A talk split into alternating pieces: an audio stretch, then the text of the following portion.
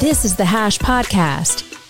Stay informed with the latest on Bitcoin, ETH, the metaverse, Web3, and more with stories that matter to the crypto world.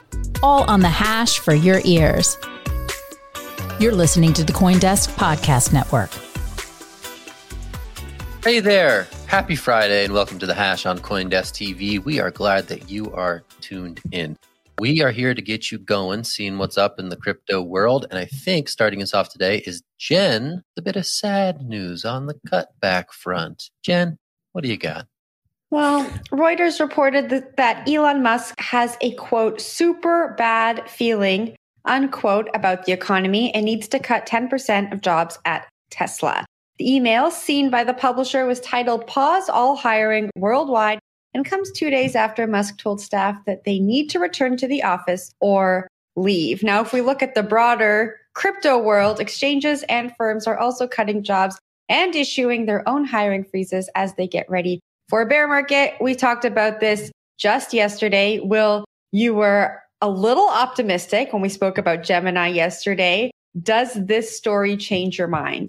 Does it change my mind about, well, I think crypto and Tesla are very two different economies, right? Two different markets. Mm-hmm. So Tesla's bigger, like 100,000 employees, crypto, very small, insulated, revolves around Bitcoin. Saw yesterday that Gemini is laying off about 10% of its workforce.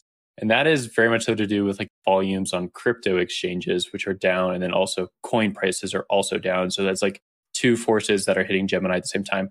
Tesla is huge, has its hands in a lot of different pockets, uh, whether it be government subsidies, solar manufacturing, business and auto dealing. It's working in China, it's working in Germany. It's a very much so a global company. It's quite different than what we're seeing in the crypto economy. So I think those are two things like separate. I will say, and we'll get to this, I think, in Adam's story at the end of the show. The macro environment is really weird right now because there's a lot of open jobs, but there's also a lot of these headlines saying that they're going to start cutting jobs. So we got two different stories kind of hitting at the same time. I'm interested to see how that coalesces. I feel like by the end of the summer, we'll have a better picture of where the economy is going. But right now, we are definitely seeing two headlines hit against each other. Zack, I'll throw it over to you. I just like the quote, Jen. That was really great. Super bad feeling. Uh, that was Super that. That's feeling. that's what we bad act vibes. on in this world. Bad vibes. We're cutting. So anyway, it's interesting to see Elon is getting ahead of this with some highly sophisticated analysis. I'm sure in the background there's something that is uh, a bit more sound than the bad vibes. But you know, you mentioned Gemini, and not not to gloat, Will, but I kind of called it yesterday when I said, you know, who's next on this front, and it wasn't as dire as the Gemini news.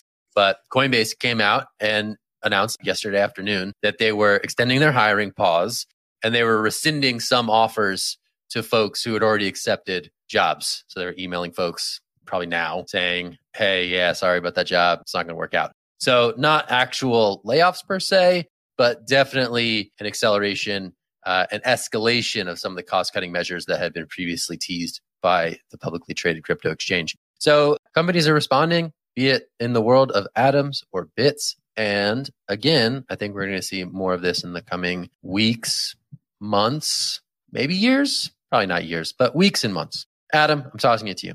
Yeah, again, uh, as we'll kind of tease, we're going to talk about this more during the fourth story of the day when we actually dig into kind of the macroeconomics of it. But this is not a crypto thing. We've also had statements from the heads of JP Morgan, the heads of Goldman Sachs, variety of sort of larger companies around the world that are frankly concerned about the environment. And there's good reason to be concerned about the environment because in a world where everything is tied together, when stuff starts to go down, everything goes down and there's really little place to hide. So I think that again, what we're seeing is these companies hunkering down uh, and just getting ready because they don't know if it's going to be short. They don't know if it's going to be long, but it does seem obvious that a crash in some meaningful capacity is around the corner. And I think that there's a differentiation between traditional industries like, you know, a restaurant or something like that versus the very highly speculative sectors that we've seen these types of announcements actually made in. Really what we're seeing is the deflation of the speculative side of the economy, which frankly has become most of the economy and the best performing part of the economy for many, many years at this point. So I think this is a trend I, am expecting to see accelerate actually over the course of the next month. Uh, and really, we'll just see how long it lasts. Current estimates are that September would be the earliest that it would lift, based again on macro environment concerns that we'll discuss a little bit later. Yeah, we'll definitely get to the to the bottom of it during the last segment of the show because those numbers that came out this morning were pretty interesting. But let's move over to Bitcoin mining land as disclosure. I do run content for Bitcoin mining company. So Riot Blockchain sold some Bitcoin last month. Boohoo. There's a big storyline among a lot of Bitcoin miners last year that they're holding on to their Bitcoin or hodling it, trying to basically getting to like the marketing narrative of like every corporation should have Bitcoin on their balance sheet. So Bitcoin miners were also participating in that and hodling all the Bitcoin they had. But now that macro conditions have changed and also the fact that Bitcoin's price has gone down, these miners are beginning to sell their Bitcoin into the open market. It's not a huge amount of Bitcoin, and oftentimes it's not enough Bitcoin to really change the price of Bitcoin. Bitcoin continues to trade around $30,000 per coin, but it is significant just to see where miners are at. The fact that they're having to liquidate their biggest asset on their balance sheet to keep their operations running tells you that we're probably on the other side of a bull market and we're moving into a different market.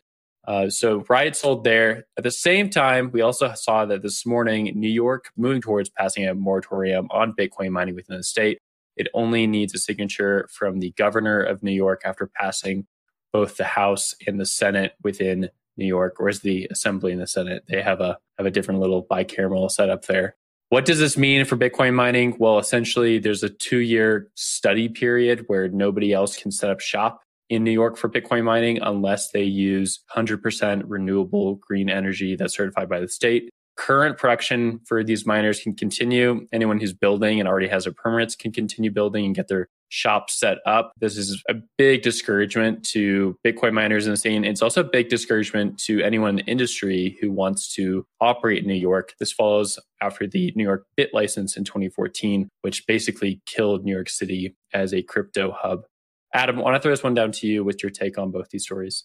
Yeah, they're two actually really fascinating stories talking about miners selling more of their holdings. One of the really interesting things to me about that story is that a lot of these publicly traded miners have, have been trading or have traded at times under the value of the Bitcoin that they've held on the books. And so some investors have actually started looking at them kind of like de facto ETFs that then also have other elements built into them where your investment effectively turns into more Bitcoin. And the narrative that you were talking about really, again, is that if you're a Bitcoin miner and you're publicly traded, really the thing that you should be doing is just trying to retain as much cryptocurrency as possible because as this popularizes, then the value of that will go up. And effectively, it turns what is really like a glorified subsistence industry into something where saving the thing that you pull out of it then can become, you know, really significant windfalls in the future. So it's a really interesting kind of bet and it is a bet that I think that we're going to see many of these public companies start to pull off of, not entirely, but temporarily, simply because, again, with the price of Bitcoin down and with the cost of electricity up, everybody's getting squeezed across kind of all of these different industries. So that's the dynamic on that side to me. The New York one, I really like that you brought up the BitLicense because I read this story this morning and I was like, oh, they're codifying a law that makes it so that anybody who's already an incumbent gets to become a bigger incumbent or gets to maintain what they're doing. And anybody who isn't already there has to jump through all of these additional hoops. And if you look at what the BitLicense was, that's what the BitLicense was. The BitLicense didn't eliminate New York crypto companies. It eliminated small crypto companies in New York. It eliminated crypto companies that couldn't navigate through or simply could navigate through, but weren't given permission by the state in order to actually operate there. And so what you saw was the largest companies in New York got to be bigger because they had less competition for that type of business locally. So again, like I actually have no ideological or really philosophical perspective on whether this is correct or not for the state of New York. I, it's not my expertise, but I, it is worth noting that we do see this, this codify the incumbents, create new hoops to jump through for everybody else. And the big get bigger and the small go to a different state or a different country. And that's not a trend I love. But again, that's New York. What are you going to do? Jen, what do you think? Yeah, I zeroed in on this quote from Senator Todd Kaminsky. So it's from May. He spoke to Coindesk in May. He said that he was worried that the bill could lead to economic consequences for New York if people perceive it as being hostile to crypto. And I think just off the back of Adam, what you were saying, and Will, what you were saying, New York is becoming more and more the state that people think are hostile to crypto. And we're seeing companies move to Texas, to Florida, to these more crypto friendly states. And this two year period to conduct this research sounds like a really long time. And I would have loved to see research happen before we say, you know what, no more miners can come to New York. Zack, I'm going to pass it up to you. But Will, my question for you first is from a mining perspective, does two years make sense? It doesn't make sense if you just look at crypto, right? Things happen so fast. NFTs were just, they weren't a thing two years ago. Like no one cared about NFTs. Now it's a huge product. OpenSea was talking about going public uh, just a year ago. So, like, yes, it really matters because things move so fast in crypto, and mining is no different. Uh, mining moved from China, where over like 60% of the hash rate was located there.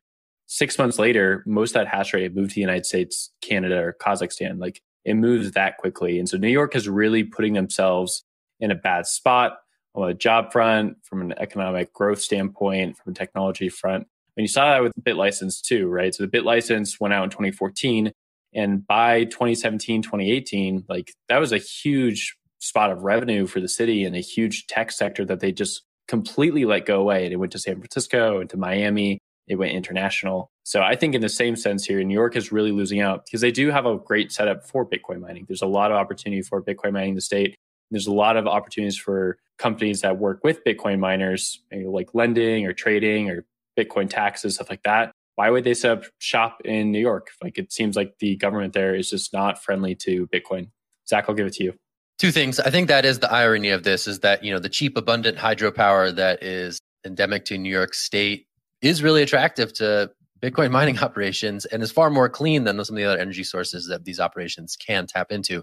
The other thing is, I think this is kind of par for the course for New York State government. I don't think this is especially unique to crypto stuff. I remember I used to live in Rochester, New York, and work for a public radio reporting project. And I always go back to the example of natural gas extraction in the early 2010s. This was the fracking moment. It was a hot button issue, right? There was these millions of dollars in natural gas wealth being created in Pennsylvania, but there was also deleterious environmental effects really impacting people's lives. New York was very, very cautious on that issue. They took their time, they looked into this, and I think they also proposed a similar moratorium. So this feels similar to me in terms of what New York State is sort of predisposed to do. It tends to be a bit more of an activist government. And then down south, those those rapscallions in Pennsylvania are a little bit more laissez-faire about what can occur, for better and worse. So I think that this may be another example of a long, long existing trend in New York rather than something that's particularly specific to crypto and proof of work mining. But hey, we'll have two years to wait it out. All right, we're going to talk about people being mad online. The consumer protectors over at the SEC have a new campaign to educate investors on doing their own research. But people are mad at some of the videos like this one. Roll it. Welcome back. Brad, it's your investment. I'll take meme stocks. Invest. Ouch. Your investment, Julie. I'm going to do some research first. Well played, Julie. Well played. We can do research? All right. So we will take people being mad online for 200, Alex. That was one example of a meme stock one. There was another crypto one. SEC saying, hey, do your own research. These things are risky. Don't listen to celebrity endorsements. There's all sorts of bad stuff out there. Some people aren't so happy about it, but hey, that's the internet. I'll toss it to Adam for his thoughts on this new campaign from the SEC. I hadn't actually seen that video before. That one's quite interesting. So, you know, I think that for me, this all comes back to this idea that the investing world used to be pretty nuanced. It used to really matter what companies did. And it used to really matter kind of what industry you were in and how much money you made and kind of all these other things. And over the last number of years, you know, last basically, you know, 15 years, 20 years, that has kind of stopped to be the thing. And instead it's become about, you know, like having revenue. There's a in the Silicon Valley series. Uh, they say, but don't have revenue, don't have revenue, right? Because if you have revenue, then you can have a multiplier on the revenue, which is the traditional way to value a company and to do that. So again, like we saw that as the pandemic restrictions kind of set in, we saw more and more people who had never actually done any sort of stock trading before getting into it. And they realized at the time that the game wasn't what it looks like on the outside, that the game in reality was we all buy this thing, then it goes up in value because we are the market and it's the market that gets to make these decisions. So it's a little funny to me to see the SEC come out and differentiate meme stocks or really any other thing else because markets don't really trade different anymore. They trade based on factors that have little to do with the companies and much more to do with the environment in which they exist. So that's that's me though. Jen, what are you thinking about this one? So, I think the message is there. You should do your own research, but the this whole thing just felt so weird, especially the fact that it was coming from the SEC. I read the press release that was launched when the commercials were published. And Gary Gensler said in the press release, as technology evolves, we're seeing a growing number of investors enter our financial markets. He adds, with the growing access to markets, it's as important as ever for investors to take time to educate themselves. And then it links out to that investor.gov link and it says, you can start here. This is completely unbiased information. And on that link, there is a video of Gary Gensler's office hours explaining the SEC's relationship with crypto. And the video feels very biased. You know, he's talking about how any exchange that's not registered with the SEC is not federally allowed to be operating. And there's not the same investor protections when you're investing in crypto as there are when you're investing in stocks. And it's just, it's a two minute video. It's very skewed towards what the SEC wants people to know. And it doesn't direct anyone anywhere else to actually do their own research and to actually see both sides of the argument here. And so that was the funny part for me. Gary Gensler's office hours. What what a series. Will, what did you think? Yeah, this series is interesting when pairing against like some recent headlines coming out of the SEC, which by the way, I feel like I know way too much about the SEC these days. I don't know if you guys feel yeah. the same way, but just feel like I know way, way too much about it. Uh, there's been three recent resignations in the SEC with people amounting about 50 years of experience between the three of them. And that's notable because typically the SEC is very good at retaining talent. It's a very prestigious spot to work within the government. A lot of people go there and they spend their careers there doing some sort of enforcement action. And maybe if they do leave, they typically use that SEC experience to leverage getting an even better job. Like you don't walk out of those doors typically taking a lateral move or taking a downgrade. You're normally taking a step up. So the fact that they were seeing like some people have moved on from the SEC at this time is notable to like where the SEC is at at this moment. At the same time, we're seeing like these education initiatives, and these aren't the only ones that Gary Gensler has done. Like he's done like a lot of stand up where he gets in front of the camera and talks about the SEC enforcement he seems to be taking like a much more proactive stance in terms of trying to educate investors, basically using social media as a tool to another tool for the SEC, like another arm of the SEC to to act as like an enforcement agency. That seems to be very different from what they've done in the past and from what they've done under past heads of the SEC. I think that's maybe why you see some people leaving. I mean, it's all speculation, obviously. Everything's behind closed doors. Don't really know what's going on. But there seems to be a departure from previous ways of going about uh, monitoring these markets. And that seems to make some people unhappy, including the angry Twitter notoriety. Uh, Zack, I'll give it to you. Yeah, going back to the videos, some of the outrage highlighted in the Bloomberg article sort of related to this being somewhat demeaning of, you know, your average Joe investor, right? Who is, you know, realizing that they have tools at their disposal for the first time, right? Whether that's Robinhood or any number of brokerage apps out there that provide access to some of these things. Uh, the concern that's being voiced, as highlighted in the article itself, is hey, that's a little bit patronizing. You know, I think there's a, there's bigger fish to fry. There are other issues that maybe would move the needle on investor education rather than trying to say, oh, you're stupid for getting involved with AMC or something, right? So whatever, they're cute, they're cheeky, they're videos, they made conversation. Maybe someone will take it upon themselves after hearing the uproar to dig a little bit deeper and to do the research that is implored here by the SEC and others. I mean, do your own research. It's a foundation of the crypto conversation. There ain't nothing wrong with that, but maybe this one missed the mark. All right, Adam, we're staying in the realm of economic things at least. What do you got? Yeah, and doing your own research doesn't necessarily mean that your investment is going to pay off either. So, in our final story of the day, the US Department of Labor said this morning that the month of April saw some 436,000 new jobs added, and the official unemployment rate remained at 3.6%. And that's good news, right? Well, maybe not. As the Biden administration seeks to tamp down inflation ahead of midterm elections, the US central bank is under pressure to act, and they're doing so. The modern markets, long addicted to intervention, are in need of another fix. So, paradoxically, better than expected results this morning are actually seen as bad news for markets by some analysts. And that's because the Federal Reserve will continue its aggressive reversal of the market supportive policies that it's had for the last dozen years or so. And meanwhile, inflation, as officially measured, remains near the peak of its decades long range. All told, it's honestly a little bit of a mess and it's very counterintuitive and confusing. Zack, what's your read on this?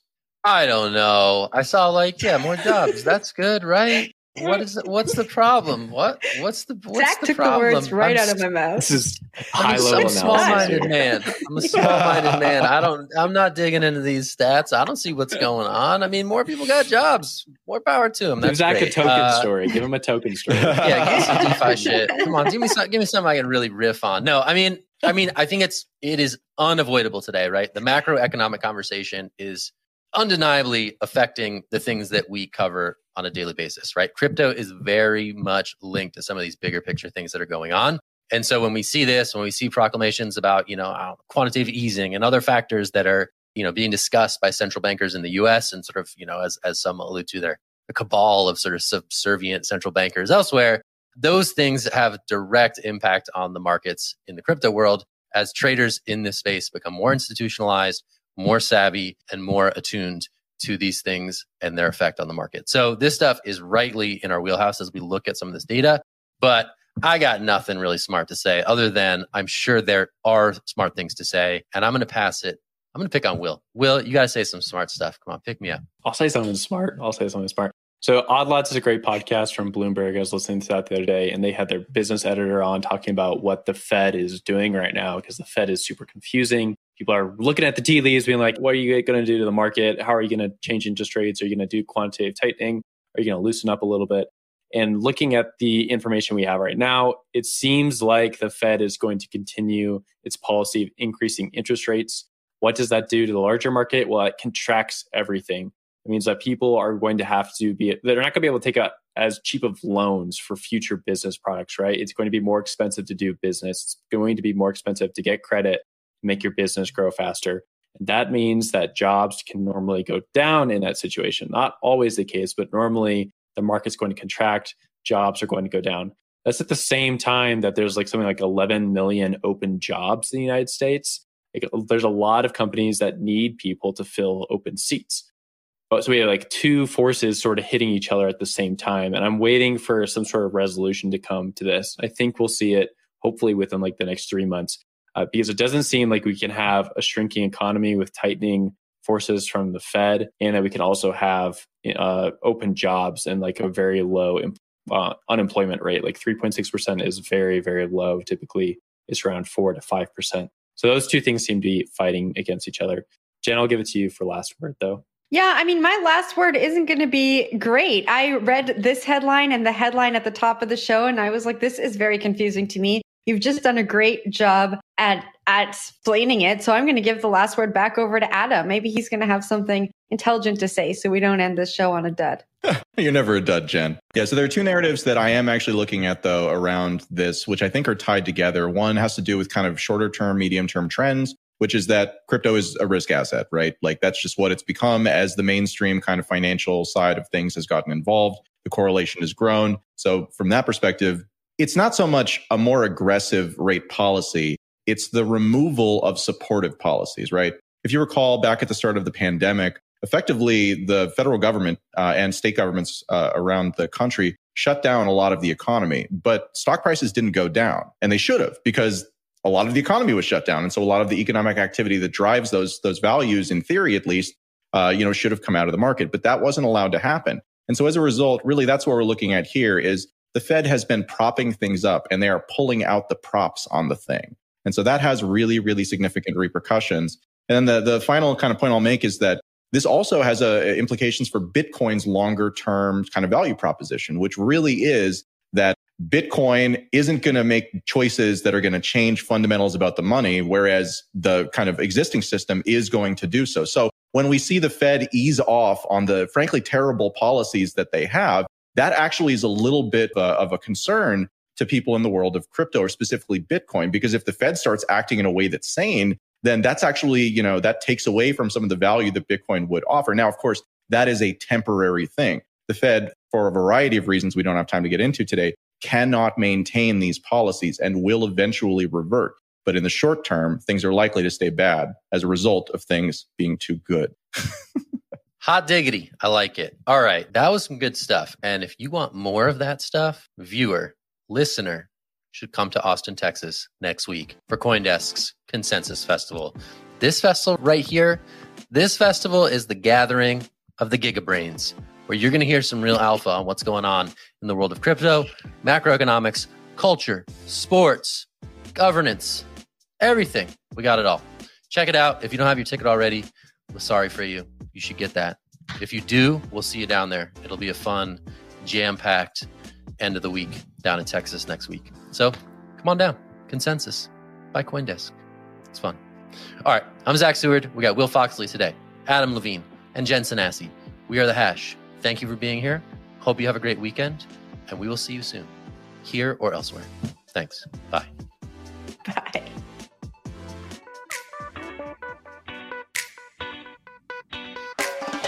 You've been listening to The Hash on the Coindesk Podcast Network. We would like to hear from you, so if you have any questions or comments, please reach out to us at podcasts at coindesk.com, subject line The Hash, or leave us a review on your favorite podcast player. Thanks for listening.